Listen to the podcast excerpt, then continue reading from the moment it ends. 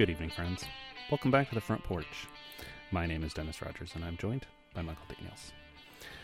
How's it going, Mike? How was your Monday? Wonderful, Dennis. How was your Monday? We're not an alternate Monday this week. Normal Monday.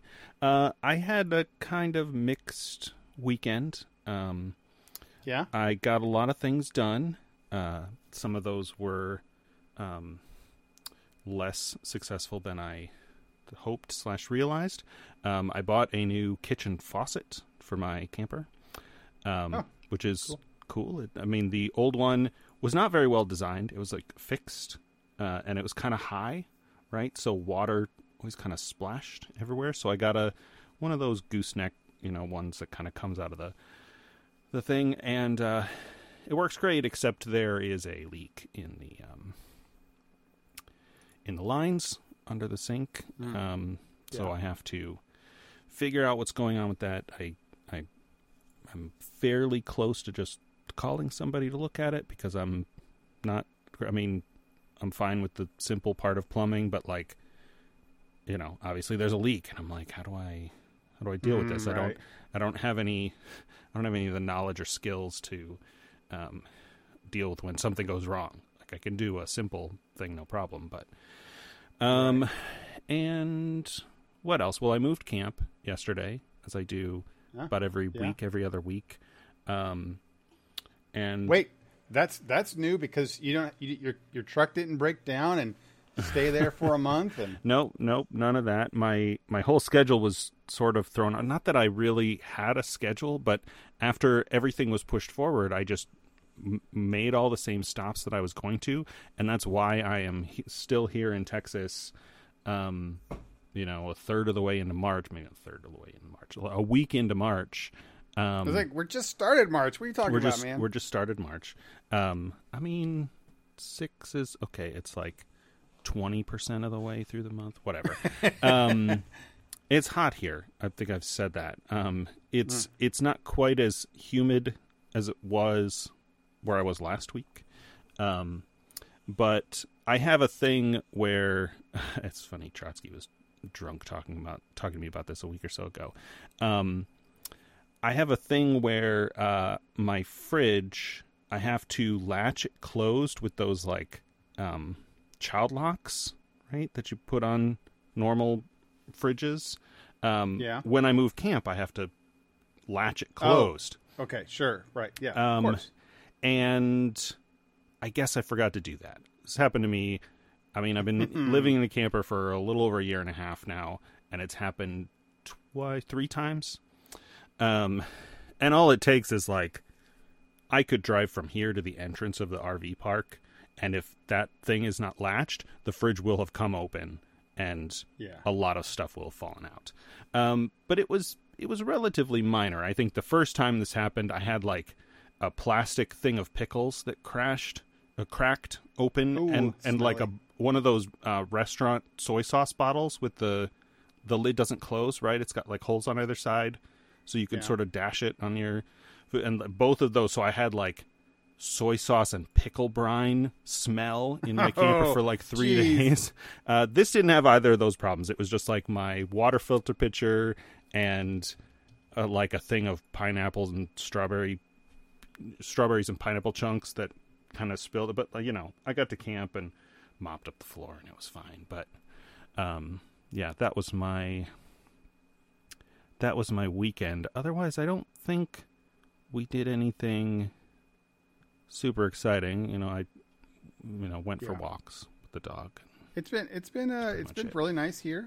Again, we're in the tricksy part, which I mentioned last week about that winter is tricking us right now. So we're very happy with it. It was beautiful day today. It's been beautiful last weekend, and I spent a lot of it inside, which is terrible. But, I'm always, I get that, beware. I know I'm going to go for a nice long walk in my shorts and stuff, and then ended up being freezing or something. Anyway, so I did spend some good time watching, some movies and playing some games, tried some new ones. It's one of the actual perks of, it can sometimes be a scary part, but also a perk of running this podcast is that it does encourage me to like, oh, I should do something different. Right. Right. Like I should, I know that I want to go spend forever playing Diablo 3 type thing, but you know, I should probably try this other game or do this other thing. Yeah. So it gets me an opportunity to do that. There's a little bit of a fine point on it that compares to some elements of like real normal life. At least I'm sure not everybody is like this, but you know, for me, if I'm going to interact with other people, especially people I don't know well, or even people in my family, I want topics, right? Like we need something to talk about. Yeah. And I mean, the entire time that I was interested and following American football was just like as a teenager and a young person, I was very like smugly dismissive of all kind of sports. Like I've never been an athletic person, and I was like, this is dumb. People are all this money and people's, you know, whole young lives for these games, blah blah blah. And in my mid-20s, I had a group of sort of acquaintances / friends. We lived in Indianapolis, right? And so it was a huge deal. And I was like, it was the Peyton days. I was like, all right, I'm gonna try this. And it was easy then, right? It was like 2006, I want to say five or six. One of the first or second years that, I know we have a lot of Indiana-based listeners, so people will know what I'm talking about. Peyton Manning, Marvin Harrison, Reggie Wayne. Indianapolis still had Edgerrin James that season, and so it was like amazing quarterback, amazing wide receivers, stellar running back. And if you're going to start watching football, it was like, oh, this football thing's pretty cool. We just win. We win all the time. Like, yeah, we might be losing for a minute, but then we'll come back. Yeah, they might get possession of the ball first, and they might score, but then we're going to score in 3 plays immediately afterward. Yeah. But anyway, my point with that was I did that so that I could be part of the social interaction happening. And that's sort of what the podcast is like too. It's like, well, okay, yeah, like I only played games I've already played for hours, and I don't have anything interesting to say about them when we get on to record. And you know, maybe I have that realization after the fact, or maybe I go, if I go and see, or you know, or if I watch this Oscar nomination movie or something, I'll be able to talk about it on the podcast, and we'll have some interesting content. But it's the same thing as normal social interaction. Like I also might watch that movie because I know our buddy Fox gets really excited about the Academy Awards. And if I see a movie, you know, if he's seen a movie nobody else has seen, or maybe Jill has seen, his wife. But if I watch it, then he and I can talk about it. Right. And it's just part of that. Yeah, the Oscar, that thing is this weekend, right? Isn't that? It's this weekend, yeah. The big weekend. It's big weekend for myself here. It's ICGCon weekend, right? And so I'm actually, you know, last weekend was good. This cold weekend's going to be cold, which is perfect for ICGCon weekend. It's always been a history of cold or snow or big stuff, and it's nice to be able to all kind of hunker down and play games through a cold weekend type stuff and stay inside. We've always thought about doing it when it's summertime or during summer stuff, but it never works out the same way because it's just not the same. You kind of go outside and do things when it's warmer. Sure. But winter is pretty great because you can all just stay inside and it's dark early, relatively speaking. So we're having it this weekend. I'm really excited as usual about it. I'm ready to play multiple games.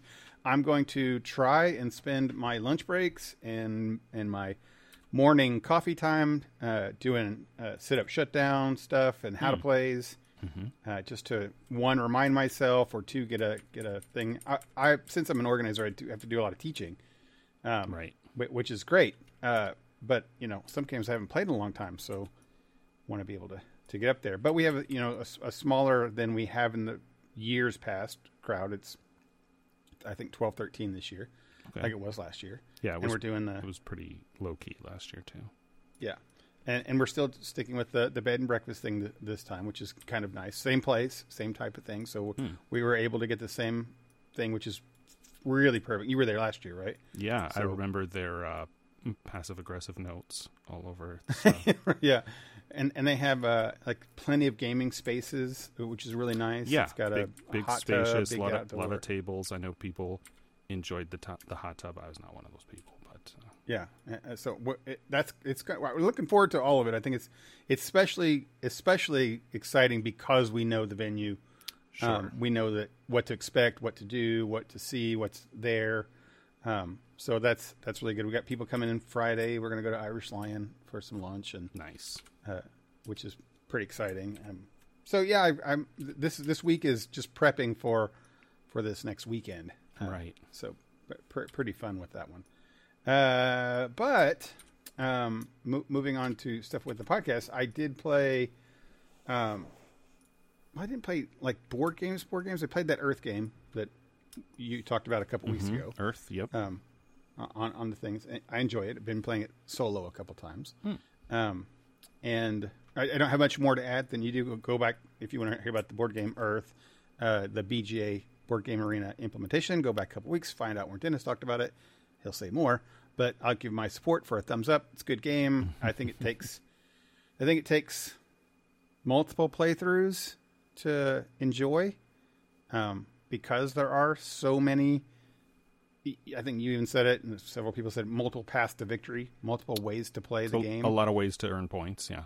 Yeah, and that's actually always been a big plus in my book for games, so that I can play and not have to worry, play my game type thing, right? And I like that in games where there's so many multiple point ways.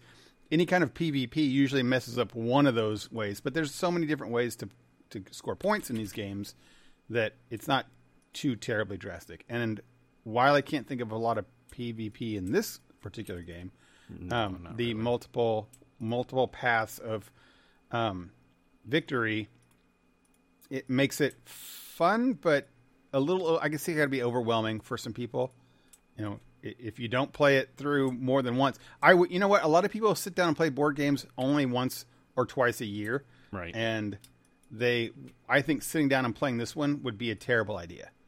Once a year, you mean? Yeah. Like if you play, you play board games at family gatherings or something. Right. And you only do that like in the summer at 4th of July or at Christmas and Thanksgiving. And then someone pulls out board games. I don't think this is one I would want to play with other people like that. Sure, of course. Because it's too overwhelming, too many things, and too nuanced for all the different stuff. But if you play board games any bit regularly, twice a month or so, right? It's pretty great. And like I said, we played it real time. Myself, Trotsky, the Troilos, and so I started a asynchronous, right, turn-based BG. And I think I talked about this when we discussed the game, but the Board Game Arena implementation of this game is phenomenal. Like, yeah, absolutely great. Better than anything I've ever seen. I agree. I think there's not a better implementation. It sounds silly, but that word is right. There are other games like No Thanks works perfectly and has some features that you don't get in real life, but for a game this complicated or this complex, let's say, it's really amazing. And so I started this turn-based game with Fox and Jill, myself, and then you and Cogswell. I was like, I bet Michael and Cogswell will both like this game, and I knew that I could rely on each of the two of you to figure it out, having not played it. Yeah. Like, I knew Fox and Jill both played it and loved it, and I was like, they'll be fine. I know these guys haven't played it, but I'm sure they can figure it out. I wasn't even thinking about, like, playing solo mode. That was a good idea. Yeah, I think you're right. Our friend Cogswell, this does feel like a one that he would enjoy as well because of that extra complexity too.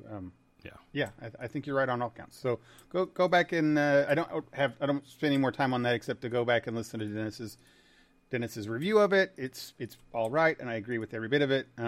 And even what you said today, even more so with the UI and the implementation of it being good. So I enjoyed it. Wouldn't recommend it for casual people, but that doesn't mean that it's like, oh my God, so complex or anything. It's just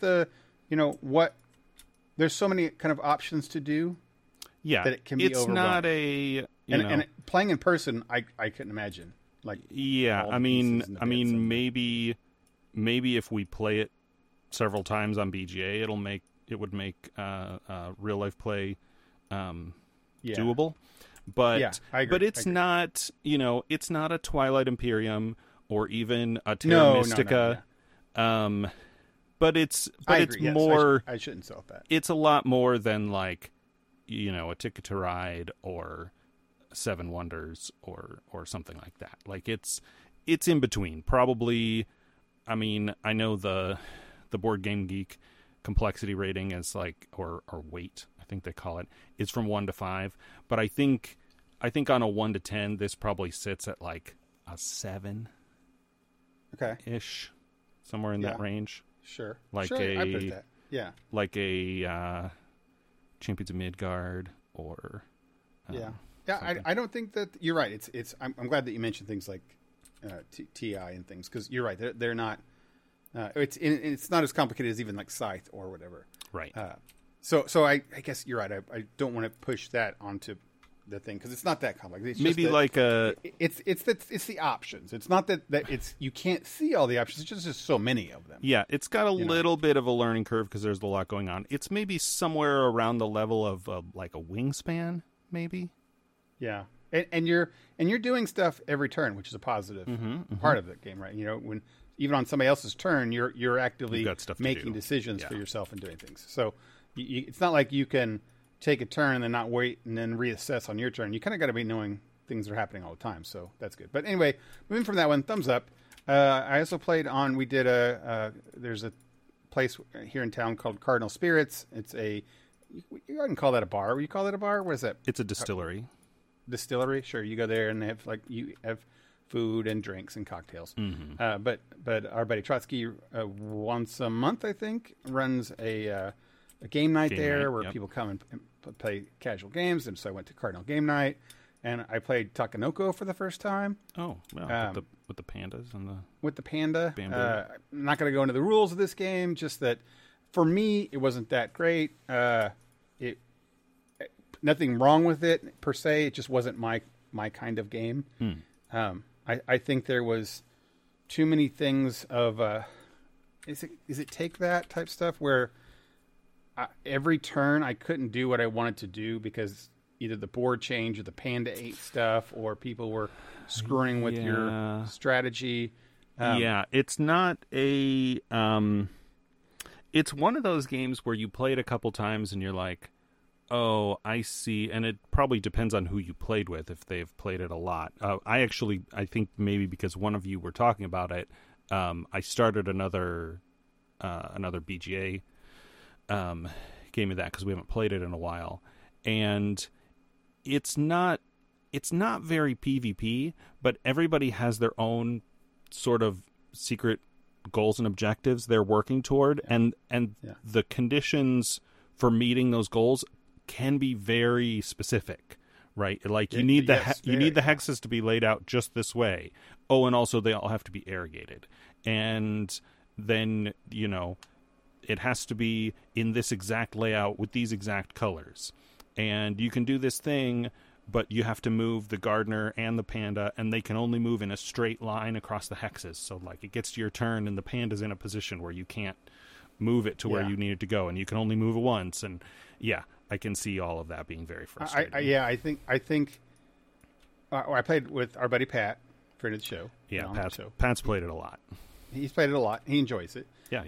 He told us, and he taught it to us, and he also gave us his strategy that usually does that. A strategy that Trotsky doesn't tend to like. It's called the panda strategy. Panda strategy. Just eat all the things, and Unfortunately, we couldn't do that because everybody at the table did the panda strategy. Right.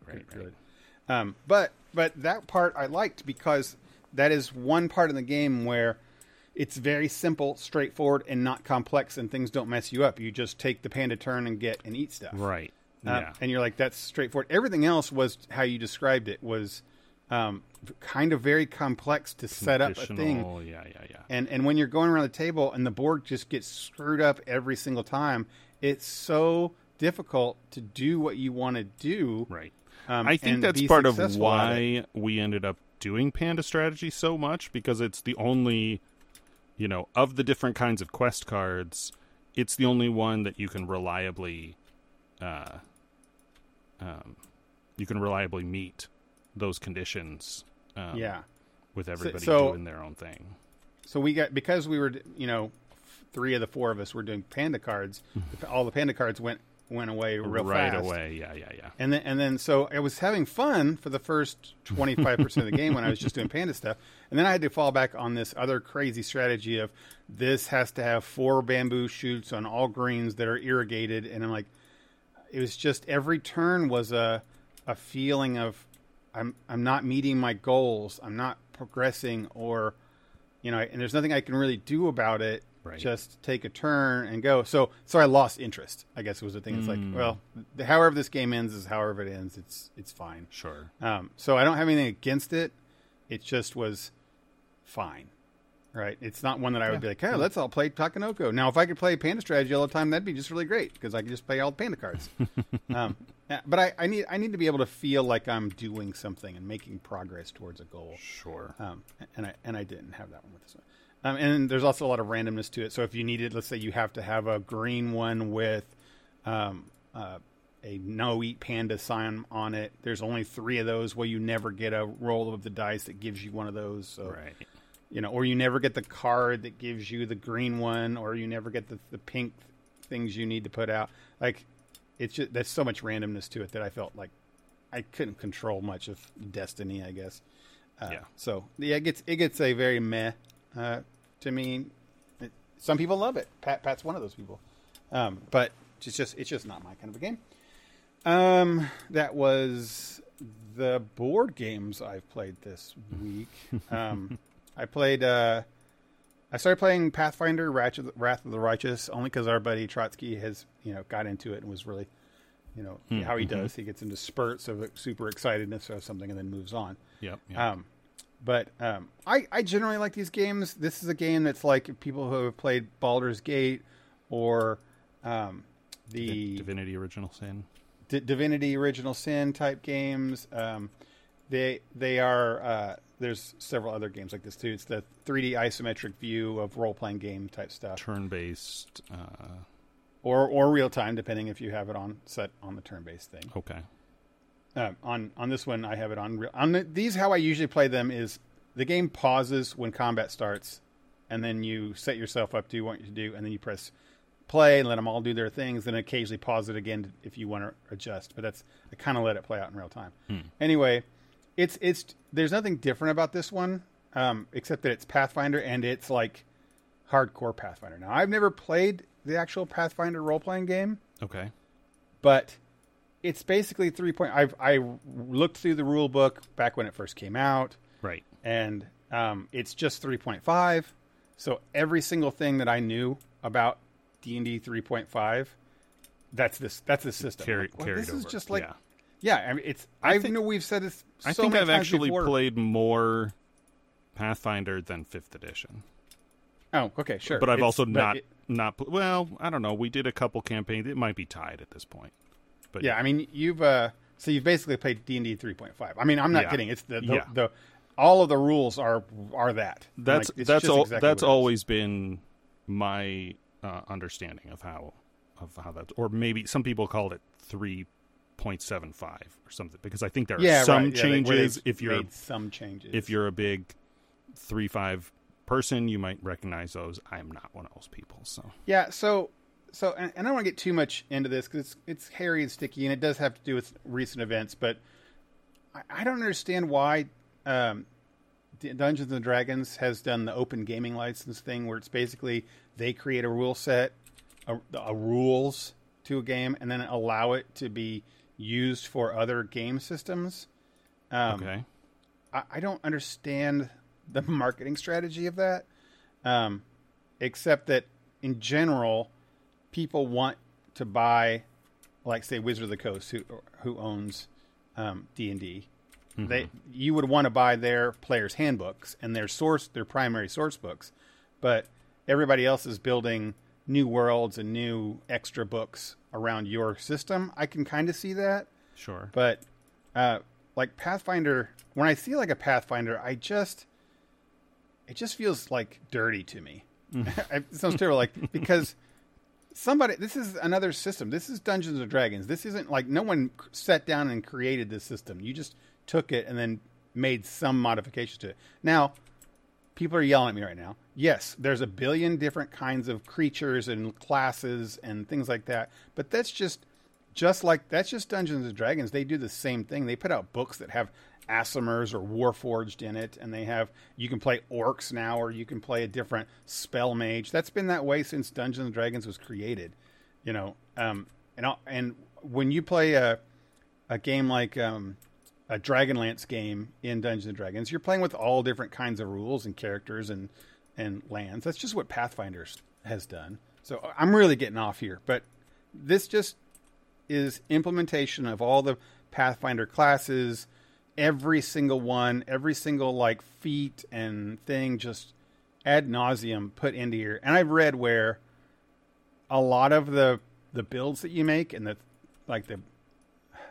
options or feats or whatever it might be adding to your class, many of them are useless. Like, they're in the role playing games for role playing reasons, but that, you know, like, say, I don't know, etiquette dining or some kind of nonsense like that. Like, sure, that might have some use when you're role playing, but there's never a use for it in a computer role playing game. Sure.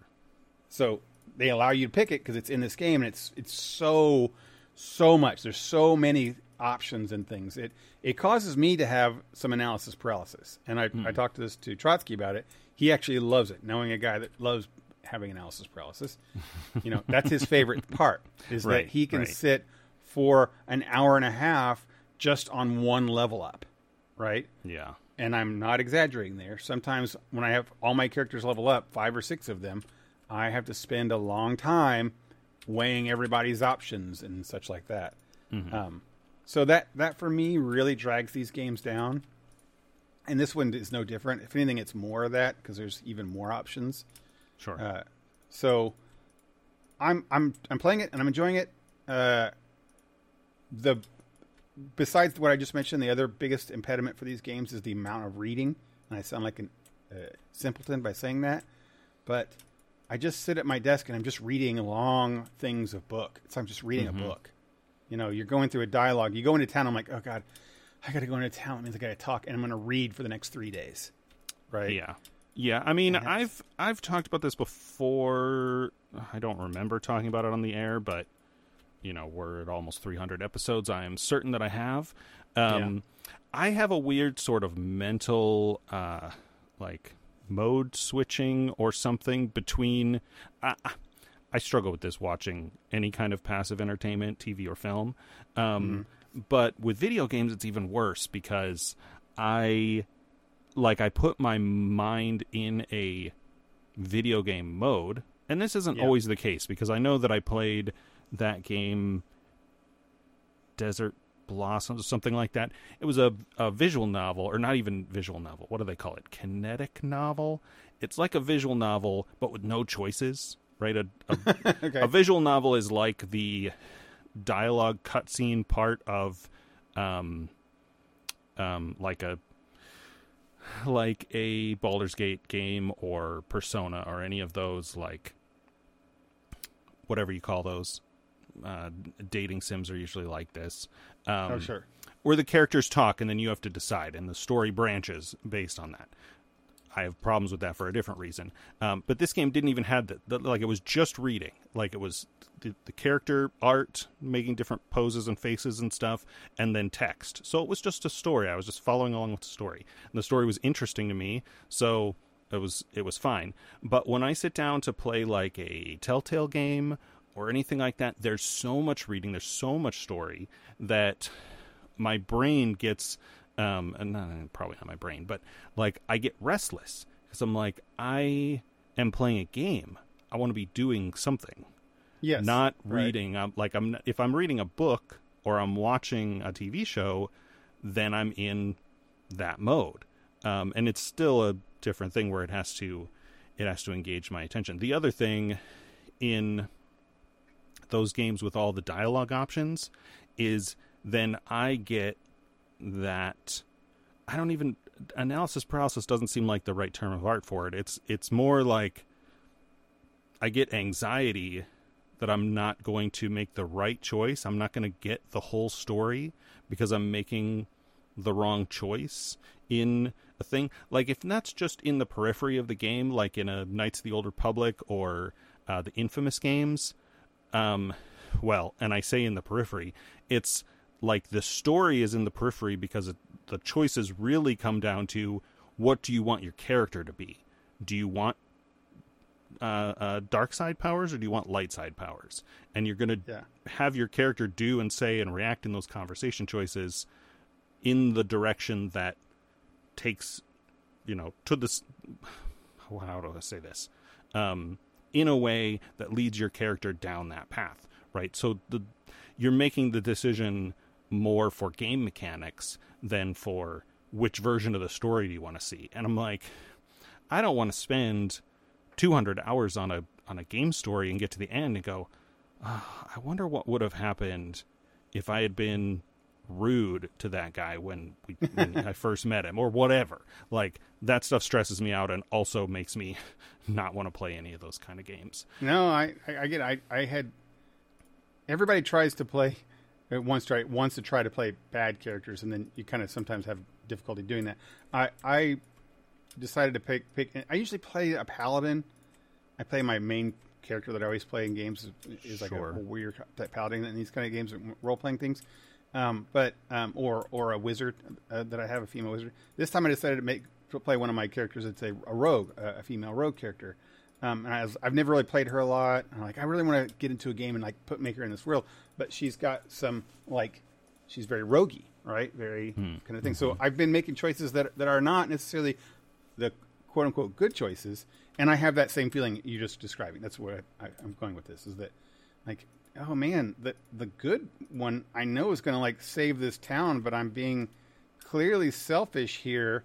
That makes me feel like I shouldn't be doing the right, for like game mechanics wise, right?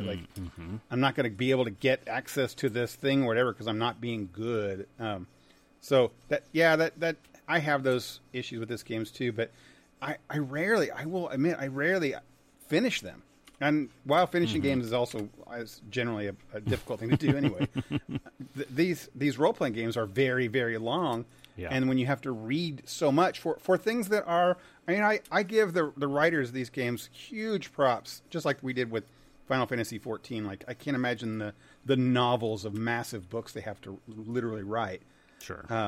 But with this, there's just so many sub-stories and so many individual character stories and quests and stuff, and I don't know if they're going to be important.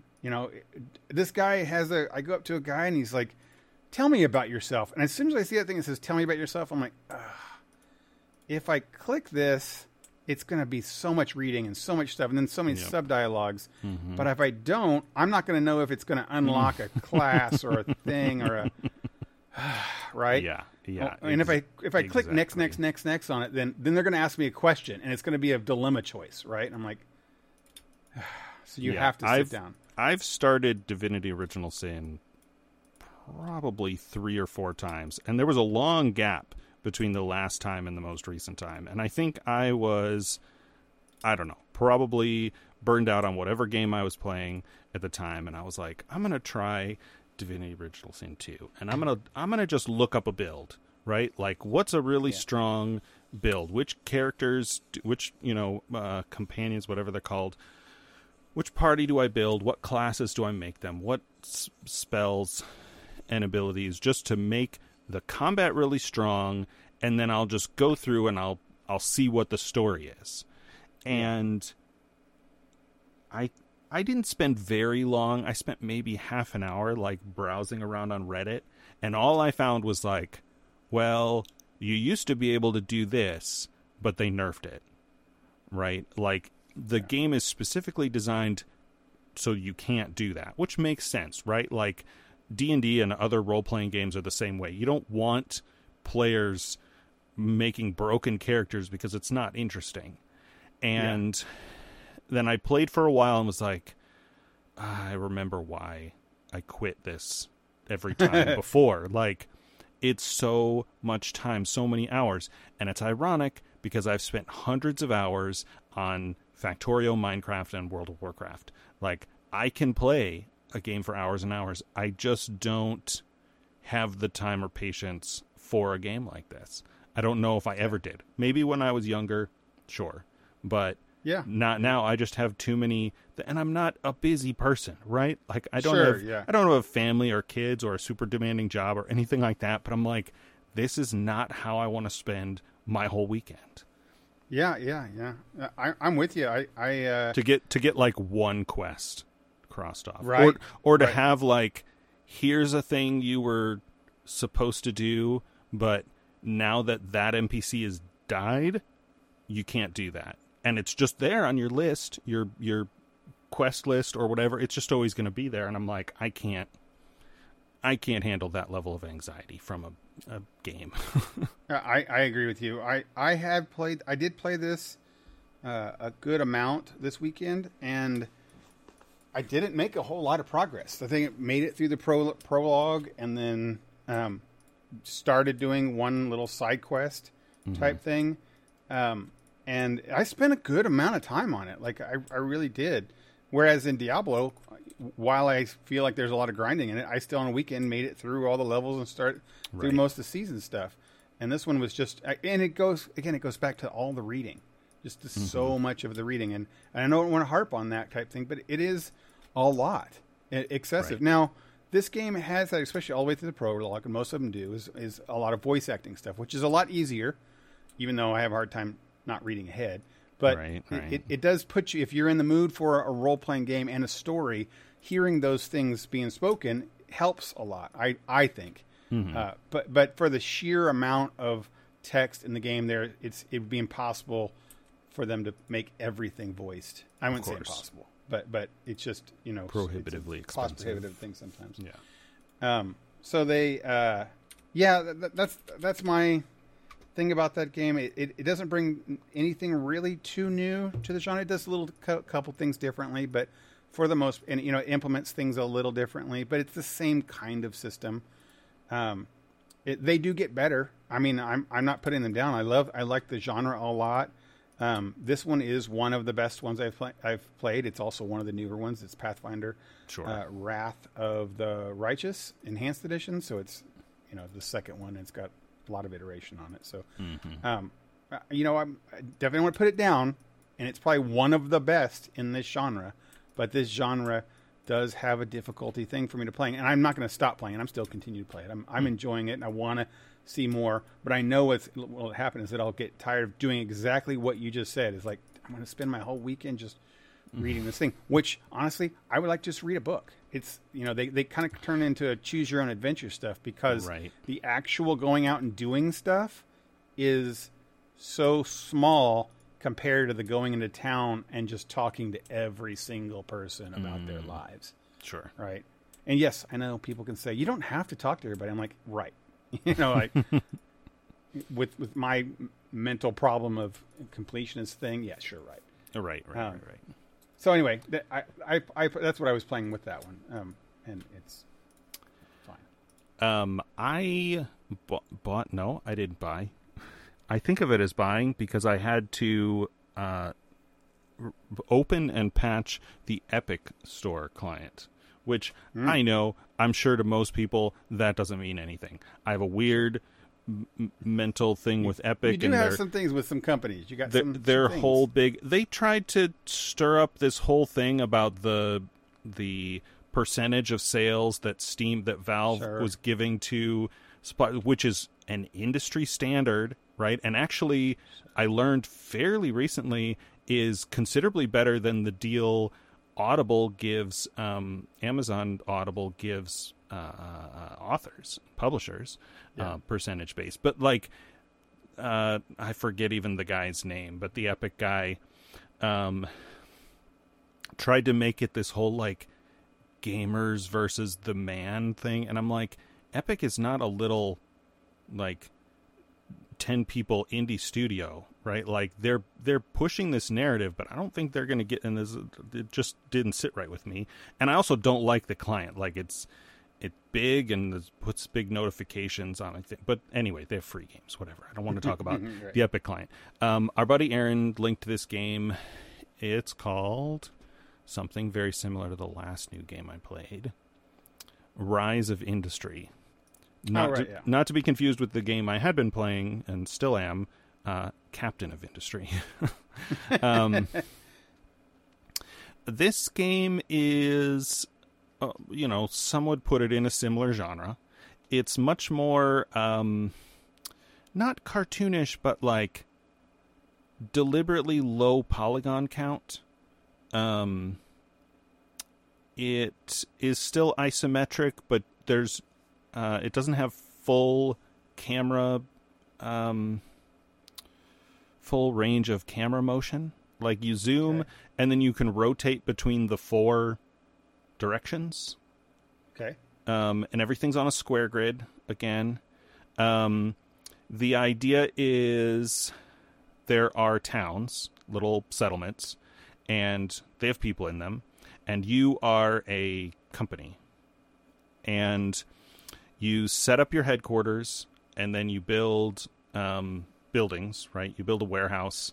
And again, it's a game with trucks. I don't know. It's one of those weird things. You're like, I didn't know, people were making roguelike city builders. And now, they do a big sale and a bunch of early access games. And you're like, oh, there are 6 new roguelike city builders. I'm like, okay, that's weird. Apparently, it's a thing for games to do. Logistics, which is the thing that happens in real life, but like in Factorio, logistics is done by flying robots. I've played 3 games in the past 2 weeks where logistics are handled by trucks on the ground. Anyway, this is one where the trucks need roads, and you build the roads straight on a square grid. It's got the like up and down terrain thing, like that I associate with old school SimCity. Okay. But you do the normal thing where you put down a lumber mill, and then it has like sub buildings. So they have this thing where there's a big building, and then it has collectors, like sub buildings. So you put down a oil refinery, and then you have to put drills on the actual oil whatever spots on the map, which is a normal sort of format, but this one is more literal with it. All the buildings work that way. The collector buildings all work that way. So you put down a lumber mill, and then you put down 3, lumber camps or something. I forget what they're called. Okay.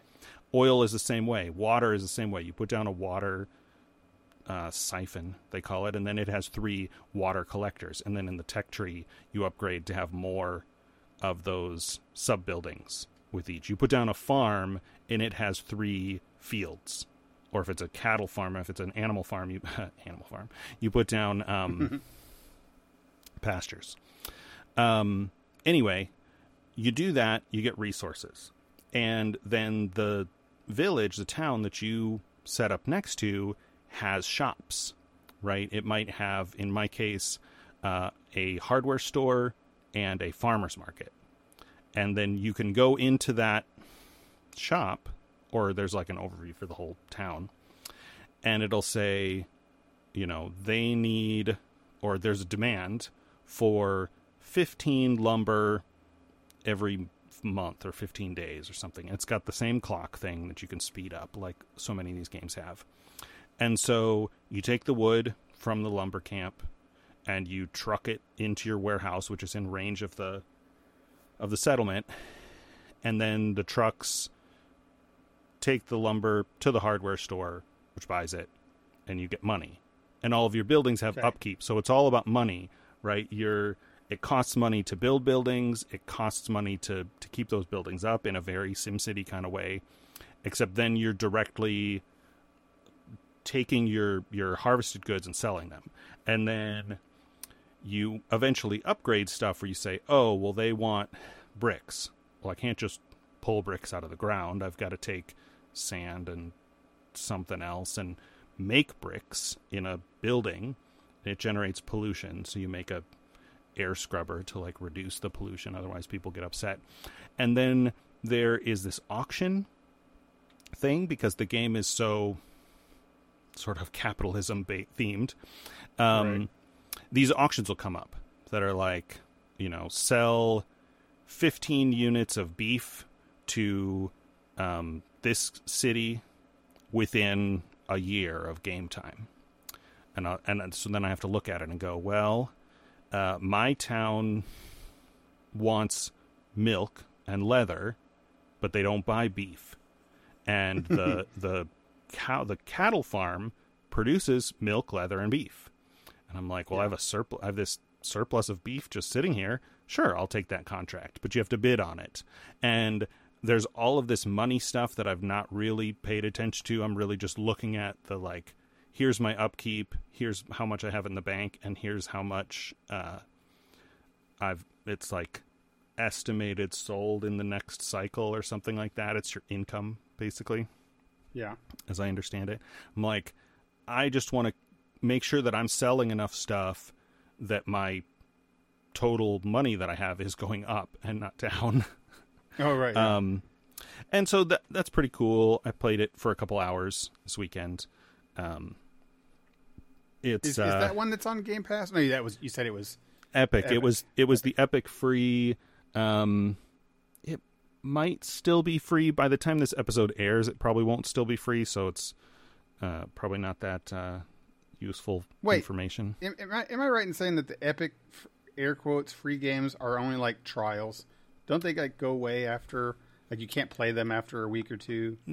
I think it works like the PlayStation thing, where they're only free for a couple weeks, but that just means you have to get them in that time. Oh, but you can keep playing them, like, after that? I think so. I thought that the Epic one, because I think I remember getting excited about that, too, and then I downloaded it, and then a couple weeks later, it was off the free thing, and then I couldn't play it anymore. I had to buy it. But maybe I'm wrong. Honestly, I don't remember. I thought that's why I didn't look at it. I've gotten a couple of the Epic free games. Which is probably why I installed the client in the first place. No, I installed it for Satisfactory, because it was exclusive for like the first year. Satisfactory was. Okay. But I honestly don't know. I know that it has that same like where it's free for the window. I don't know if you can still play it after. I don't think I enjoyed it enough that I would buy it, which probably says something about the game, although I mean it to say more about me and how I felt about it. I also have plenty of games to play right now. I don't think it's super expensive. It might be like $25, which is kind of a lot for a Steam kind of game, but it's done. It's not early access, so there's that. That's definitely... I mean... We can't make too much light of it, because that's these days people are all playing, you know, early access stuff all the time. Right. Well, you know what we should do, because we're kind of already getting deep in the show. You want to do our weekly movie real quick before we pivot over to TV and movies? Sure. Let's do it.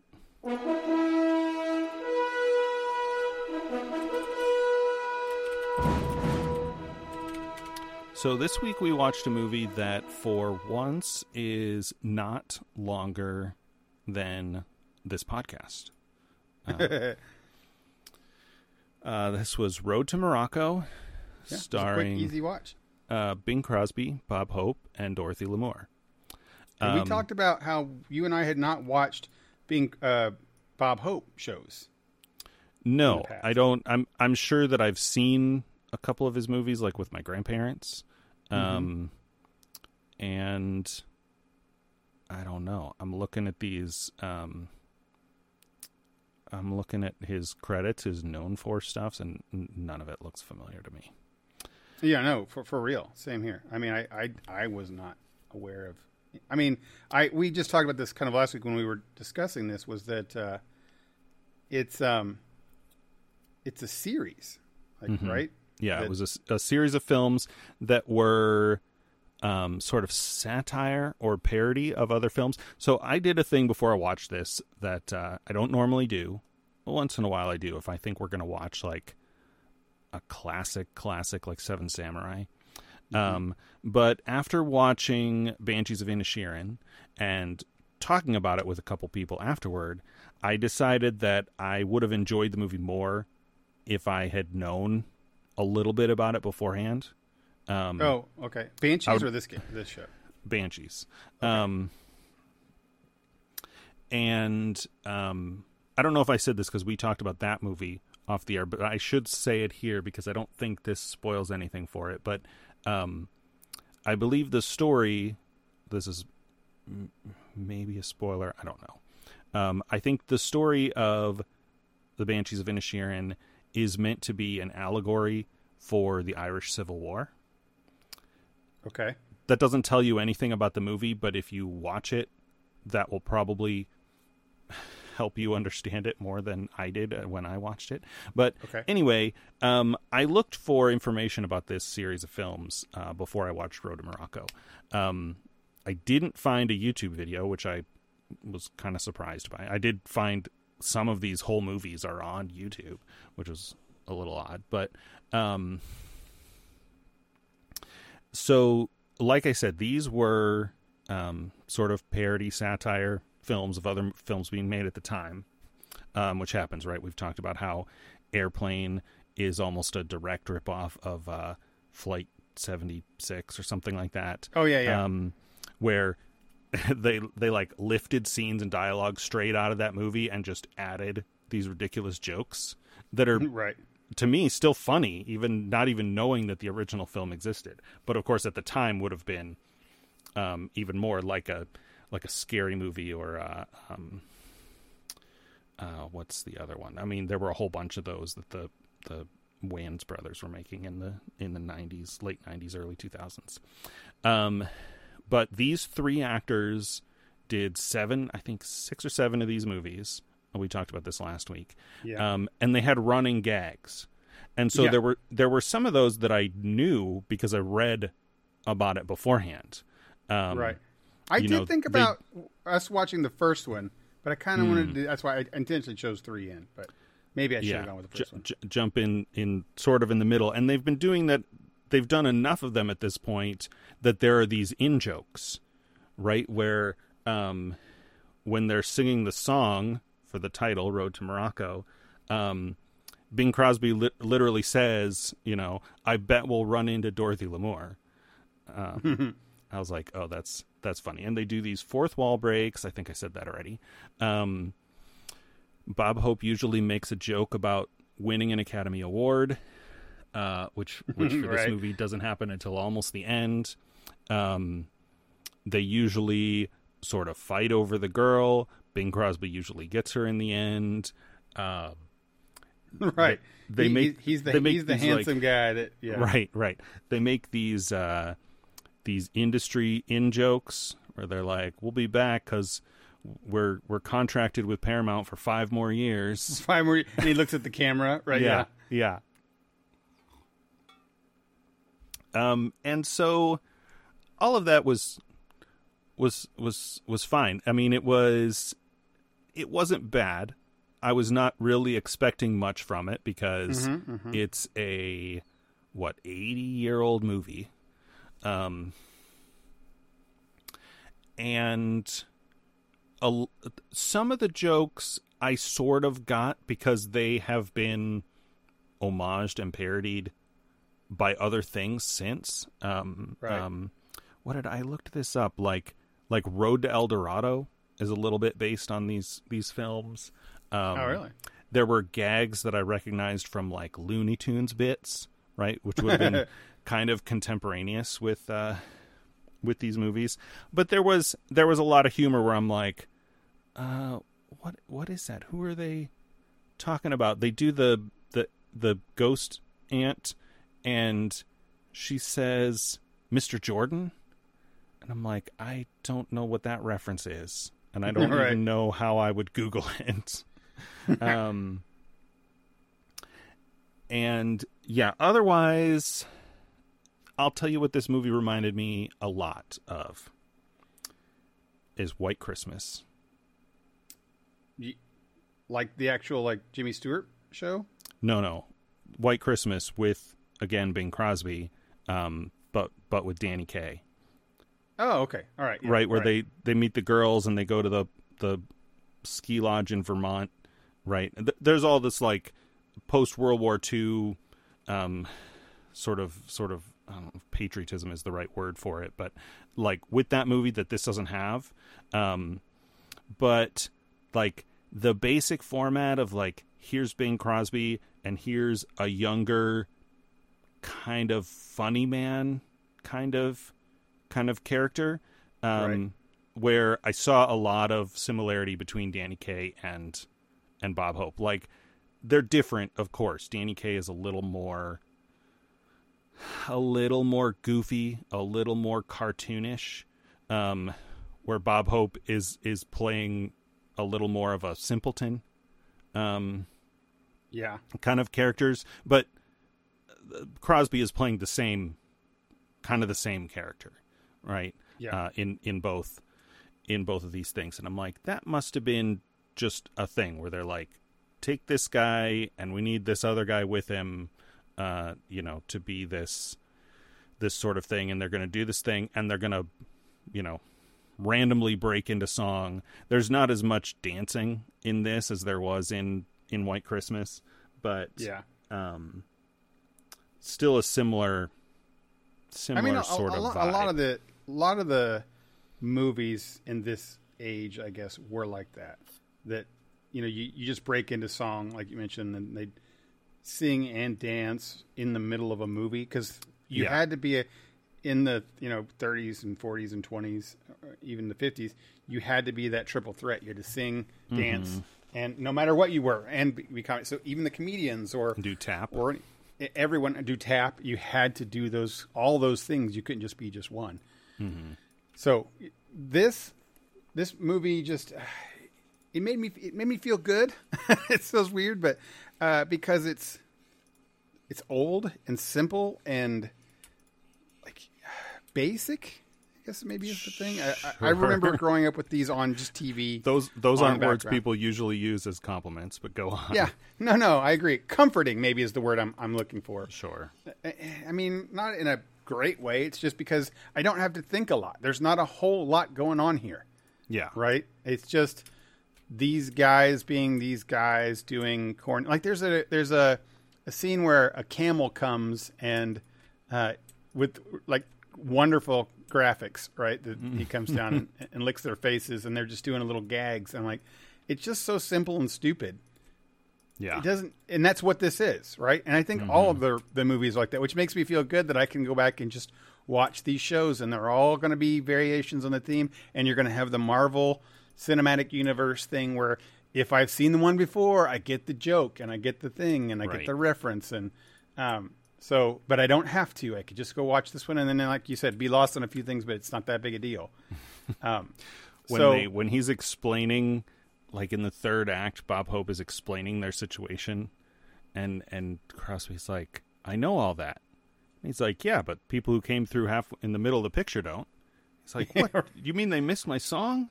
And I'm like, "What is this? What's happening?" I know it's self-aware is the right is the right thing. And I do appreciate how I did see this one is that how they end up is how they start in the next one. Right. So like they were on a boat escaping from wherever in the second movie. And now this is the third movie. And they start off as they're shipwrecked and they're floating around, and they find their way. Accident in Morocco. It's just these guys kind of adventures through life. Right. Which is, it's just so simple and straightforward and easy.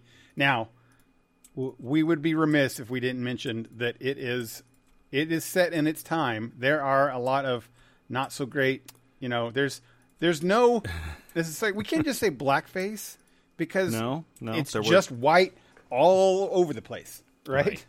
Yeah. Each one of these films seemed to be made in a specific area of the world, but they never ever once use a person from that area of the world. Right. So it's they had silly. It's set in a location, Morocco, but it's 100% like Hollywood sets and backlot sets, backlot studio stuff. Yeah, there are some, you know, maybe some like dark-skinned Italians or something in the cast as like the actual Moroccans, but no, there's no. I mean, there is some foreign language.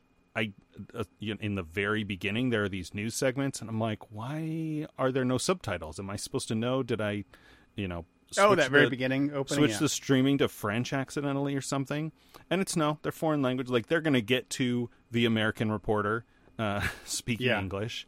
And I didn't get that. Did you see that opening scene where the guy, like the Chinese guy, puts on a huge button that says U.S. and China with flags? I didn't understand what was that about.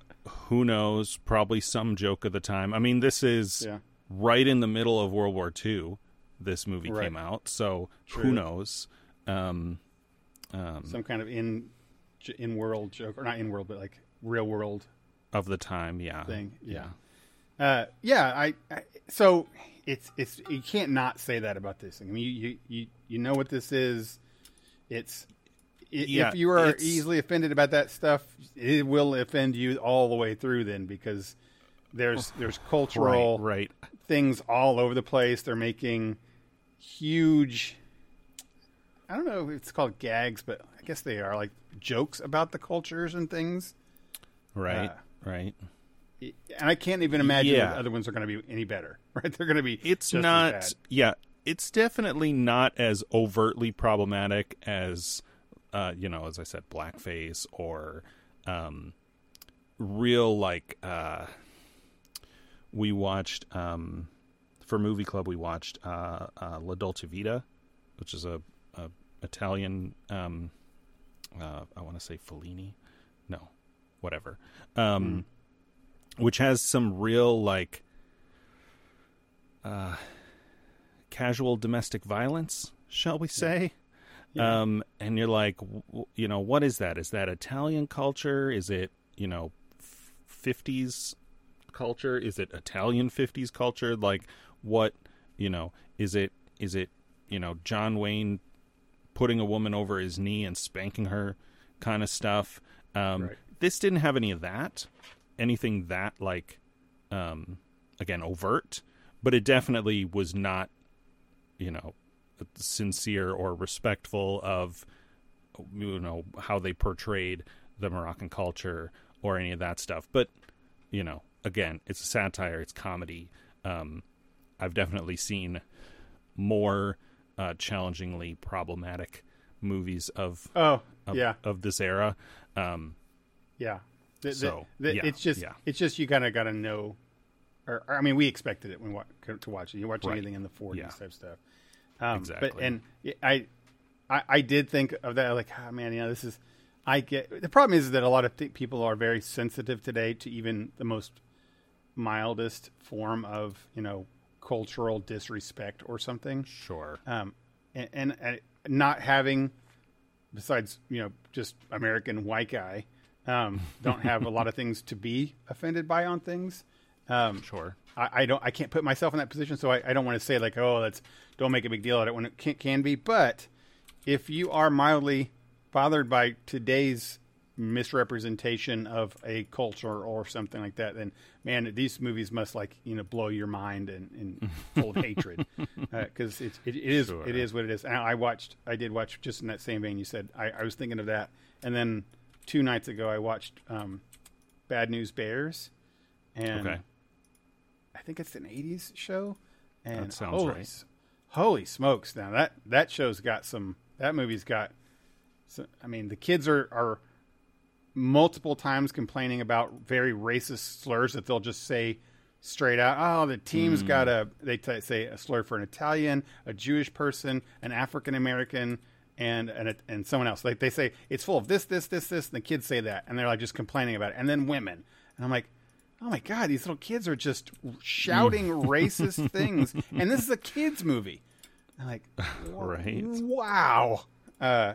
So it wasn't that bad, and this was in the 40s. So I'll give that. So anyway, going back to this one, it was I liked it enough. It's fun, and then it's easy. Mm-hmm. It's not complex. I can see why it's not on like a list of top 100 for to watch for all time things. I get that, but if you like old movies, especially old black and white movies, it fits in that time period of stuff, sure. And it's okay. I mean, like I said, it's kind of like dessert maybe or something. It's a sugary thing to eat that doesn't really matter too much. Sure. Obviously, this would not fit on my top 100 either, but it also wouldn't fit my don't watch thing. Obviously, the older people are would love this and count it as a lot higher. Right. But I probably will watch more of these, but I will probably not sit down and intently watch more of these. Right. Yeah. Like they will be on in the background. Kind of thing. Yeah. Catch the joke here and there type stuff. And, just Bob Hope being Bob Hope, which was great. He is kind of cool. It's interesting. I see him since I was a kid. I was born in 75. So in the 80s, I was a teenager at the earliest. And mm-hmm. In like 85 to 90, I was a teenager. And he was an old person then. Right. So seeing him here, he's a relatively young fella. He's like in his early 30s, I think. Feels sure. That way at least. Yeah. So to me, it feels like there are a bunch of young guys in this show. And both of those two I have always seen in my headcanon as old guys. Right. So this was kind of cool to watch that stuff. So I don't know how old Crosby is in this, but he's still not young. Oh, he's not young. Yeah. Right. Yeah. But, they don't have like all gray hairs and stuff like that. No, true. That's true. I don't know where I'd come out on this one. Thumbs up, thumbs down. I think it's a thumbs up just because it's for what it is. But I think, I don't know who I'd recommend it to per se. Yeah. It's really, that's a tough one because I think I am almost too young for this, and I have, probably above average familiarity with like mm-hmm. 40s, 50s cultural references than the average 40-year-old. Yeah. And so, anybody younger than me, I'd be like, yeah, don't bother unless you really, are into films of this era, right? Well, that's important. I think it was interesting to me watching this, thinking this was came out in 41 or 43, one of those areas. 42. Right in the middle there. And this is what people were watching during World War II, and all I think of is right. When people say 1940s or 30s, and I think in World War II, it's just this terrible time in the world, right? Death and destruction and Nazism and things like that. And I couldn't think of anything else being worse, the time to live. But these movies were what people were watching at that time. So this feels like if this was a movie out, I would need this kind of movie, if we kind of put it in that perspective. Sure. There's that too. It's the kind of... We talk about that sometimes in the context of now, right? Yeah. Like, you go back and look at, because, everything is superhero movies, but, you look at the superhero movies being made in the early 2000s, right? Yeah. When, and not to make everything American, but most of the movies that people watch and talk about are movies we make, for better or for worse. 9/11 happened, right? And that was a big thing. So a lot of movies leaned pretty hard into jingoism or at least patriotism. And then, that's been over 20 years ago. And over time it becomes this isn't really what people need, or not that, to a certain extent people need entertainment, but what people want, what people will buy, You know, so like it comes at it from multiple angles, right? The studios want to make something people will buy, and the creatives, you know, have something in them they want to get out, whether that's an idea, a feeling, just a story they want to tell, a message, if they're that kind of person. And that changes depending on, you know, the culture, right? The culture isn't really looking for this anymore. Now we're in this situation and we want something that's a little bit, and of course all of that is very generalized, but that is an important consideration when you're talking about something of this era, like what sort of things were the people at home with, you know, nothing to do but hear the latest bad news on the radio from FDR or Churchill. Yeah. You know, what kind of things were they going to go, you know, down to the local theater and, you know, spend their nickel on, than to see good old Hope and Crosby and Dorothy Lamour doing their goofy shenanigans. Yeah, and that's a huge thing, you know, or they would show some of the movies overseas to the troops, you know, to have them do.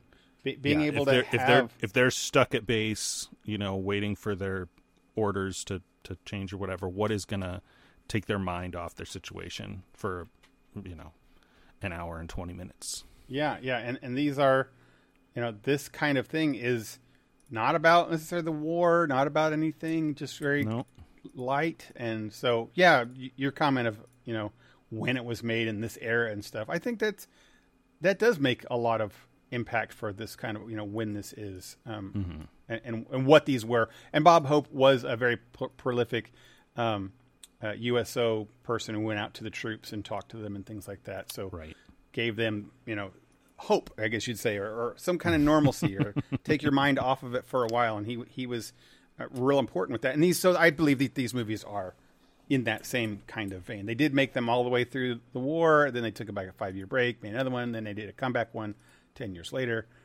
But these were all made during the war by the studio who were making movies with intention, right? They made these movies intentionally. I don't know who I'd recommend it to, except for what you were saying. It was like people who were interested in that time. Otherwise... Yeah, I can't think. I'll watch them only because I remember the feeling of grandmas, you know, with black and white TVs. And I enjoy some of these old things like Mother Goose or, you know, Cary Grant shows, any of the black and white, Paint Your Wagon, things like that. I just remember them on the TV and grandma being there and kind of just watching some pieces, and it kind of gives me a good feeling. But without that, I don't know why I would watch this one. So we didn't talk about this, but what's your next pick for next week? I want to say that I added something to our my list that I wanted to talk to you about before you pick here.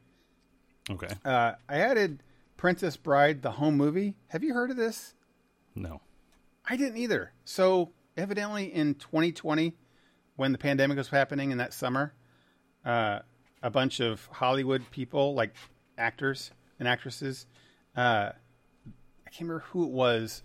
Someone decided to get them together and direct the Princess Bride. So they redid the Princess Bride, but all the actors were at home, just recording the lines on their phone. Sure, that sounds like a very late 2020 thing to happen. Yes, and now it wasn't just them reading lines on the computer. They often they're acting it out in their yard or something. Okay. So it would do a shot, you know, with Vasimi and something, and he would be in one scene. It's Dwight Schrute, what's his name? The actor plays Rainn Wilson. Rainn Wilson does Vasimi, and you know he's Vincini. Yeah, Vasimi. Yeah, and, you know, I think I probably saw like a supercut of that, like a TikTok style. Well, they have the whole movie, and the kind of a cool part about it is that the roles change all the time. So you get the opening thing, the kid is played by adult Fred Savage.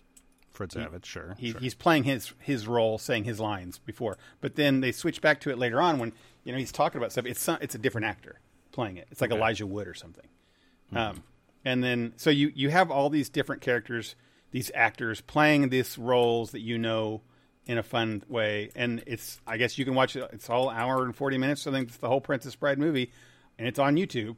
So I thought, let's watch that one. We know the lines, we know all the words, we know all the scenes.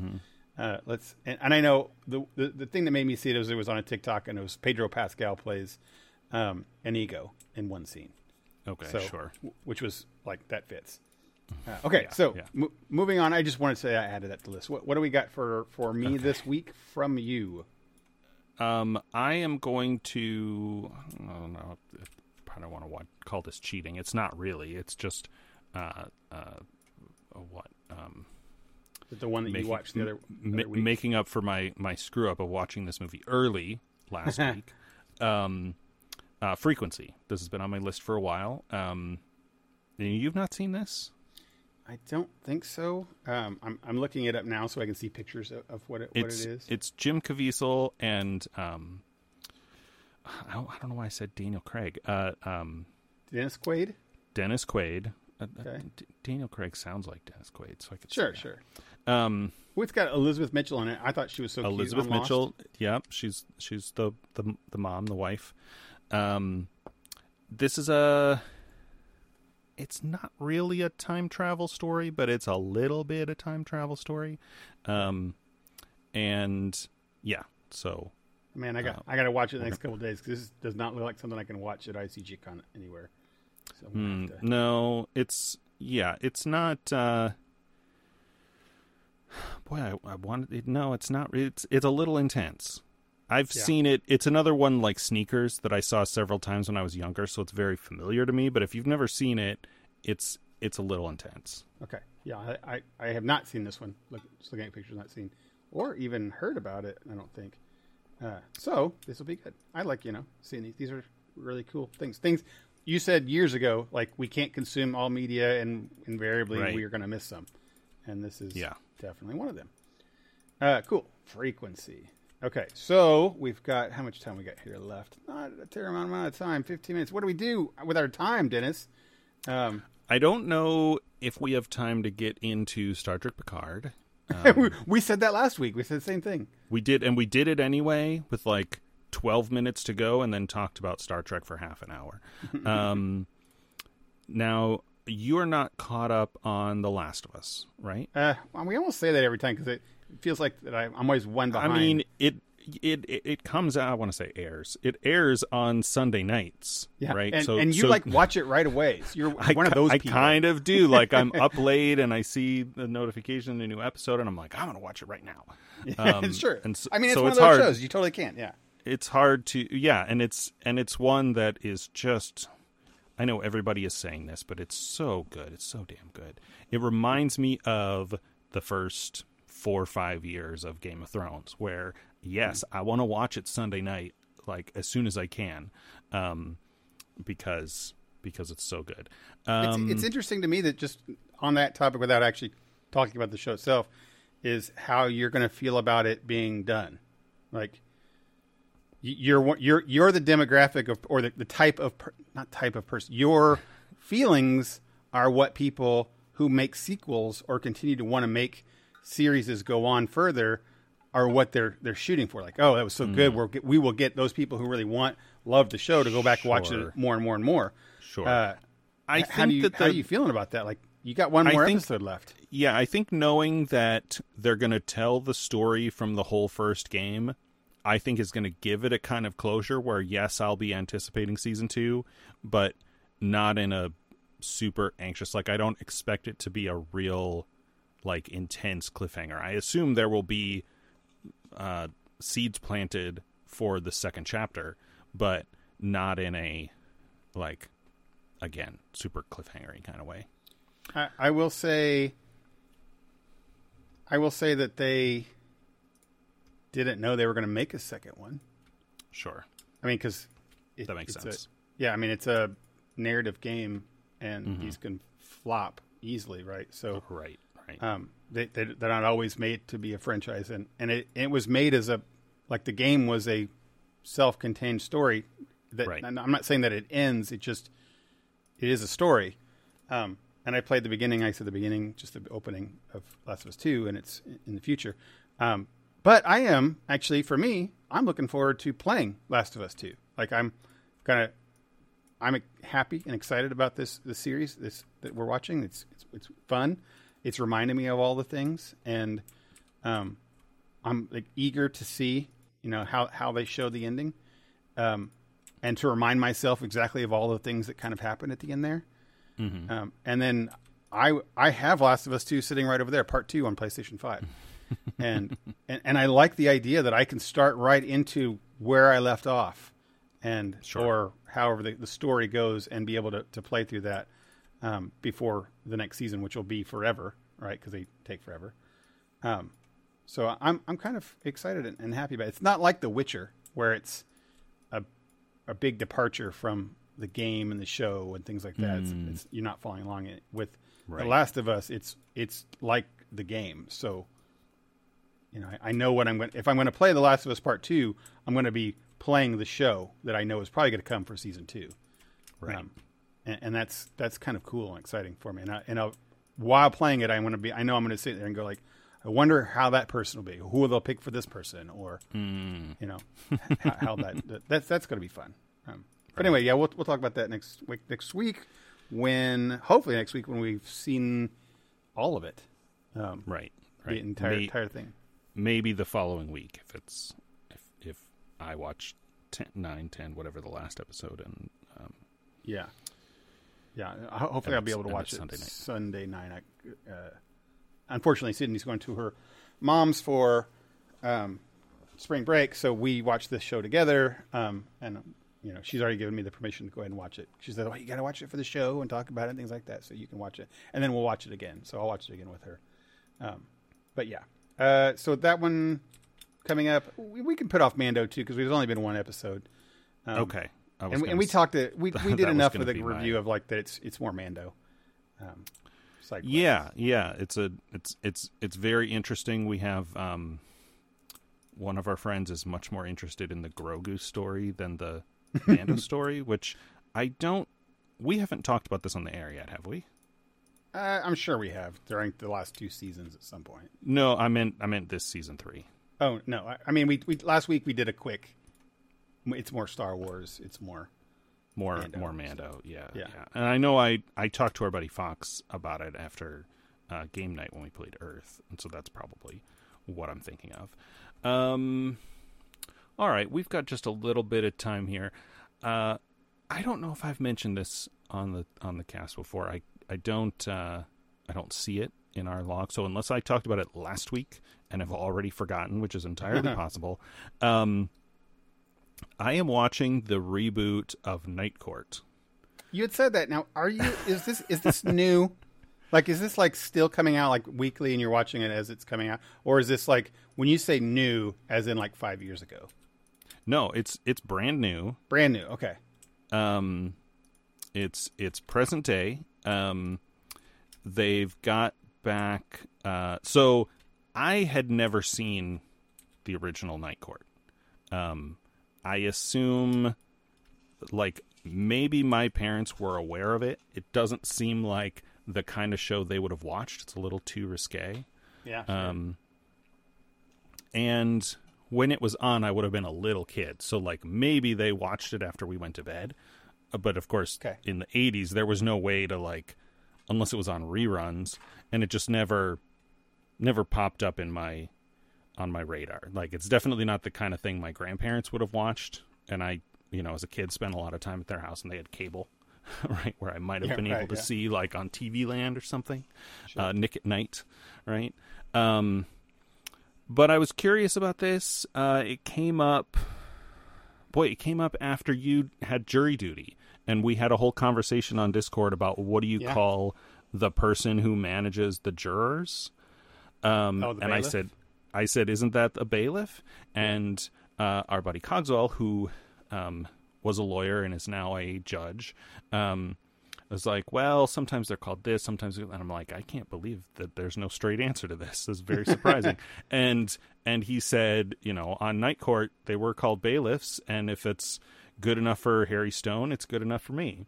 And I'm like, you know, I hear about Night Court, but I've never seen it.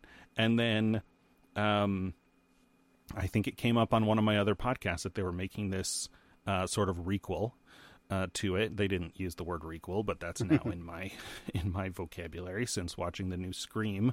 And yeah, so I, you know, pulled it up and watched the episodes, and it's a sitcom, right? It's like you forget, or at least I forget, that they're still making sitcoms, right? And not like not like tongue-in-cheek meta sitcoms like Reboot, which I guess got canceled. Like, did it? What? Oh, really? Okay. Why did that? That was great. It was perfectly meta, but I have a feeling it probably just didn't get an audience. Probably not. It's maybe too niche of a thing. The name doesn't seem great. Although I don't know what else you would call it, but it immediately reminded me of that bad computer graphics show from the 90s. Reboot. Anyway, yeah, what to say about this? So I watched all the episodes of the new one, which at the time was like 5 or 6. Okay. Are they 30 minutes? Yeah, it's 100% sitcom. Like, there's still audience laughter, whether that's live audience or canned. Like, I usually can't tell the difference. The jokes are dumb. It's a great, like, late night, give it half of my attention and just expect it to be dumb kind of stuff. Just like when I first watched The Big Bang Theory, and before I got really annoyed at their just like offensively lazy writing. That's how you feel, Dennis. Especially with the topics they're talking about, like very intelligent people, and you know, the Sheldon character is basically on the autism spectrum, but because in the script they say he is not autistic, then it's just okay to like make mockery of those people. And I'm like, I just can't do this anymore. But I talked about it a little bit on our Discord, and again, Cogswell commented on it, and he's like, yeah, it was just a sitcom of the time. It was really bad for a couple seasons, and then it sort of clicked. Like, it was never good, but it was intentionally like cheesy and cheap, and you know, like low budget cheap, and the characters sort of clicked, and it was just this thing. And I'm like, well, that makes sense, because that seems like what they're trying to do. I'll see if I can find a video, because it was funny comparing to the original. They have the same theme music, but it's re-recorded, right? So there's different instruments and stuff. It's not as 80s sounding as the original intro, but they're still doing the like show the cast in the opening song and do the like freeze frame right there in the middle of talking, and then it just freeze frames and shows their name, like old sitcoms used to do, and maybe still do, I don't know. I was like, that's pretty good. They got Michelle Rauch, who's the Melissa Rauch, who's she's one of the girlfriends in The Big Bang Theory. Oh, speaking of Big Bang Theory, Bernadette is her character in that show. She was in True Blood, I think, was the first thing I saw her in. She's playing Harry Stone's daughter. Oh, okay. Right? And she's the judge, right? So it's funny to have this like 5 foot tall blonde with a little bit of a high pitched voice as the judge, right? But she's from upstate New York, so she's like wholesome and, you know, wants to help people kind of stuff, where all the people in the court are like these jaded, cynical New Yorkers. So you've got this fish out of water kind of thing. They brought back John Larroquette to play Dan Fielding. Oh, really? Right? that's the first episode, is her like going to find him, and like, he's retired, but you worked for my dad. And so, but she has him, she gets him to come back as the public defender. Right. So okay. Like he's coming, like he's still to an extent, the like,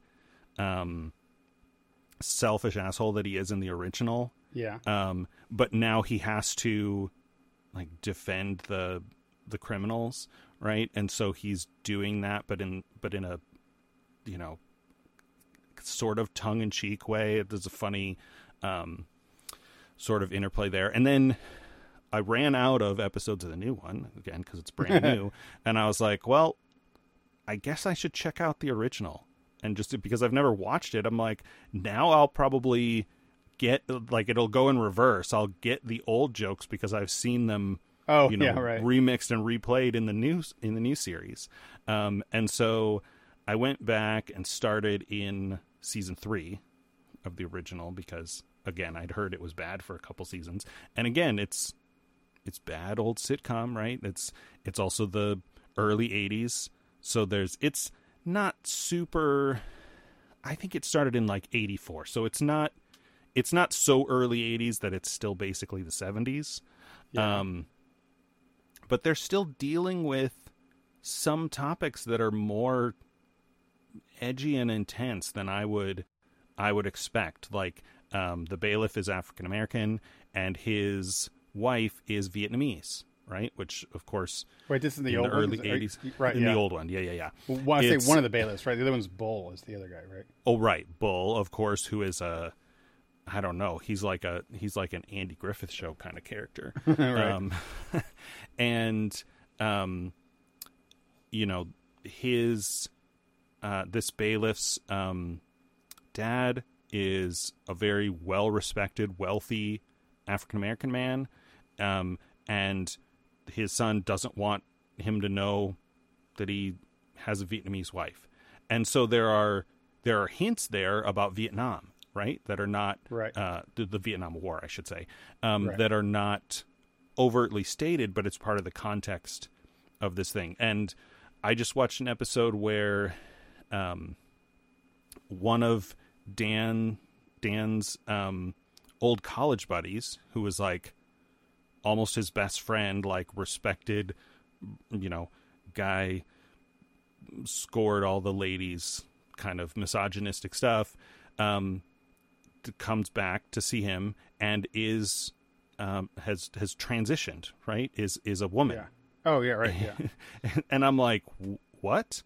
This is a trans story in like 1984. Right. What? Yeah. How are they going to, and you know, it of course was not handled great, but right. It was, and a lot of just really, I mean, I think Bull, because he's the sort of moron character of the show, a lot of the other cast spend the whole episode just trying to explain it to him, right? And he doesn't get it, and of course that's hilarious in right. the time. But the A story is all about Dan trying to come to terms with this, and it's fairly explicit, and you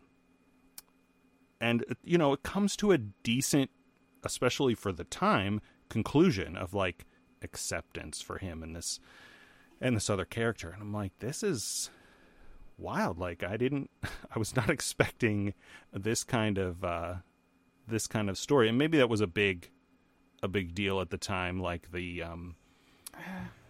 like the Kirk Uhura kiss in Star Trek, or here's the thing about sitcoms, where this sitcom was placed in time, and I'd say 80s, is that, and people forget this, the fact that you're just saying this is perfect, because sitcoms changed when the Cosby Show came out. I think, well, the Cosby Show is still some of them, in sure. that they were more yes, I know that name is not good to say right now, but still, it was right, it was right, what it was. Right. Is that it didn't. They were just more lighthearted, especially Seinfeld. Seinfeld was probably the one that broke everything out of these sitcom type things, and sure. where they were just like a show about nothing. And episode to episode, they're just funny and just meant to make you laugh and whatever. Whereas prior to that, things like Night Court, Growing Pains, Family Ties were all sitcoms and funny, but they all hit very important things. And people would say, oh, the best episodes are these. The ones that like have a thing that makes you think. There's one where, in I'm thinking of Family Ties, where Michael J. Fox's character, there's a death. And it's the whole scene is, it's I think one of his, it's like a death of one of his friends. And and the whole thing is played on like a stage. It's like the show is shot on kind of like a stage where it's got a black background and he's walking around with these little vignettes on the stage and he's talking. And it's him working through his grief of losing someone. And it's got jokes all the way through it, but it's a very kind of serious, when you're done with it, they've snuck in a moral of the story type thing throughout and make you think. And these shows were full of them. You know, and Growing Pains was one that I remember oftentimes where, you know, who's the kid in that one? Oh my God, he's Michael J. Fox? No, not Mike. This is Growing Pains. It's the one with Kirk Cameron. Nice call. Kirk Cameron is the main kid, but is the adopted kid that came in, and he's a big actor now. He did Blood Diamond, and he's done like every movie under the sun. Leonardo DiCaprio. Okay. He is a character that came in there, and he is adopted. And there's big scenes, big episodes where he's struggling with that. And, you know, the dad in the show, Michael Seaver, is like, he's a therapist, right? And he talks to him, and they have like heart to heart. Dan and Roseanne on the show Roseanne. They deal with spouse abuse and really serious things. It's all sitcoms and comedies, but during the 80s, these comedies had thoughtful things buried in them, but not always not hidden. They're very overt about them. Sure, like after school special kind of stuff. Like awesome. and that's the thing. They're making jokes the whole time, and the B stories are always mainly jokes. But but the primary thing is definitely this thing that you, when you're done watching it as an adult, you're like, huh, okay, you know. So I believe that of Night Court, and now that you're mentioning it from the old ones, I remember it. Because I did watch these shows. It was on TV when my mom would watch them all the time. So I actually really liked the characters. I definitely remember feeling like this was too old for me because they're talking about hookers all the time. Yeah. And Dan is definitely like not the kind of guy that my mom would like us to pay attention to. But I liked Harry, and I liked his magic, and he was always fun, and I always wanted him to get with the girl, the lawyer lady. I was not expecting how goofy Harry is. Goofy, yeah, he's a judge for being the judge, yeah, the night judge, right? I liked Night Court. It was one of those things that I didn't think anybody else would like, but I always liked it a lot, and have not seen it since I was a kid. So I kind of want to go back. I always felt that it wouldn't hold up. So to hear you say that you're watching it, enjoying it, makes me feel like maybe I should go watch it then, because I didn't want to like lose my nostalgia for childhood show. That, that I liked. You already made me do that with Highlander. I'm not going to do it again. Sure. You'll have that. Night Court. That's really cool, and it's good to hear that the first one. I mean, this new one is just as sitcom-y. Does it have the moral of the story kind of type things to it, or is it just silly? A little bit. The most recent episode is about Abby. That's Melissa Rauch's character, Harry's daughter, and they've already hinted that she is a sober, like she was an alcoholic. Right. And I'm like, she doesn't seem that old. She's probably almost my age, if not older. I just can't tell because she's made up for TV and, again, like 5 feet tall. And they haven't directly addressed that. Like, it's just been brought up once or twice. But the most recent episode was about her mother. Like, she meets her mother, and Harry, the actor and the character, I believe the actor has passed away, but the character definitely has. And her mom was a what's the word? A defendant, right, in the court. And she didn't know. But she comes to the city to see her, and I think it's Dan probably remembers, right? And so then that's the tension of the episode is, you know, Abby right. never knew that her mother was a criminal, and you know, what is this? How is this story going to end up? So yeah, there's a little bit of that. I don't think I was really looking for it to notice it as overtly, because again, like I said, it's for me, it's just been kind of a late night, like, this is dumb, maybe I'm going to laugh once or twice. Yeah. I'm telling you, those were the best parts about those 80s sitcoms. They really were. And now they just kind of, the memories are flooding back in me as we talk about it. Like I remember there was a show called Valerie that was a big one and ended up becoming the Harpers because the main character had a contract dispute or some kind of nonsense. So they changed the show. Instead of being about her, it was just about her family, and everybody else but her was on it. But the character died, and there was like a big episode about them dealing with the grief of their mother dying. Right. And that's a serious thing. You know, it's a real serious, so they deal with like you mentioned, even trans things in those shows, suicide,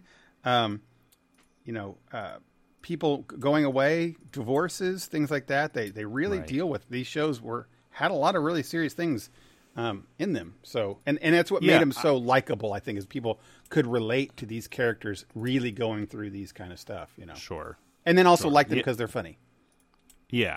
I know we watched a lot of the ones with kids, right? Like Home Improvement, Full House, Family Matters, not as much, but still to a certain extent. And I remember a lot of those of the era having like some kind of issue, and then one of the adults has a sit-down conversation with the kid. Oh yeah, those are the same, but they're kind of like you mentioned, they're more younger, so they are dealing with more kid-centric type stuff. But that it's the same. Home Improvement, that was a good callback, because those didn't get real serious, but they did have the you're right sit down and talk, or even the neighbor behind the fence would talk. Wilson, I forgot that. Yeah, give Tim some advice on the. On marriage, even on his marriage, yeah. Well, that's we still got some more. We'll save for next week. I know. Yeah. We'll maybe have more about Star Trek, Picard, Mando, maybe The Last of Us, and our movie Frequency. Right. Cool. All right. You've been listening to The Front Porch. This is episode 300. What is? I can't do the number every time. This has been episode 287. Thanks, as always, to our friends at LRM Online. If you want to reach out to us and tell us your favorite wholesome life lesson 80s sitcom, which is not allowed to be The Cosby Show anymore, you can do that via email. Our address is frontporchpod@gmail.com.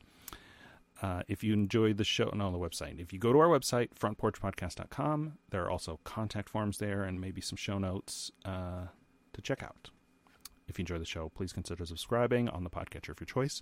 And while you're there, if you would leave us a positive review, we appreciate that. It helps us out a lot. As always, thanks so much for joining us. And until next time, I'm Dennis. And I'm Michael. For The Front Porch. Night, everybody. See you next time.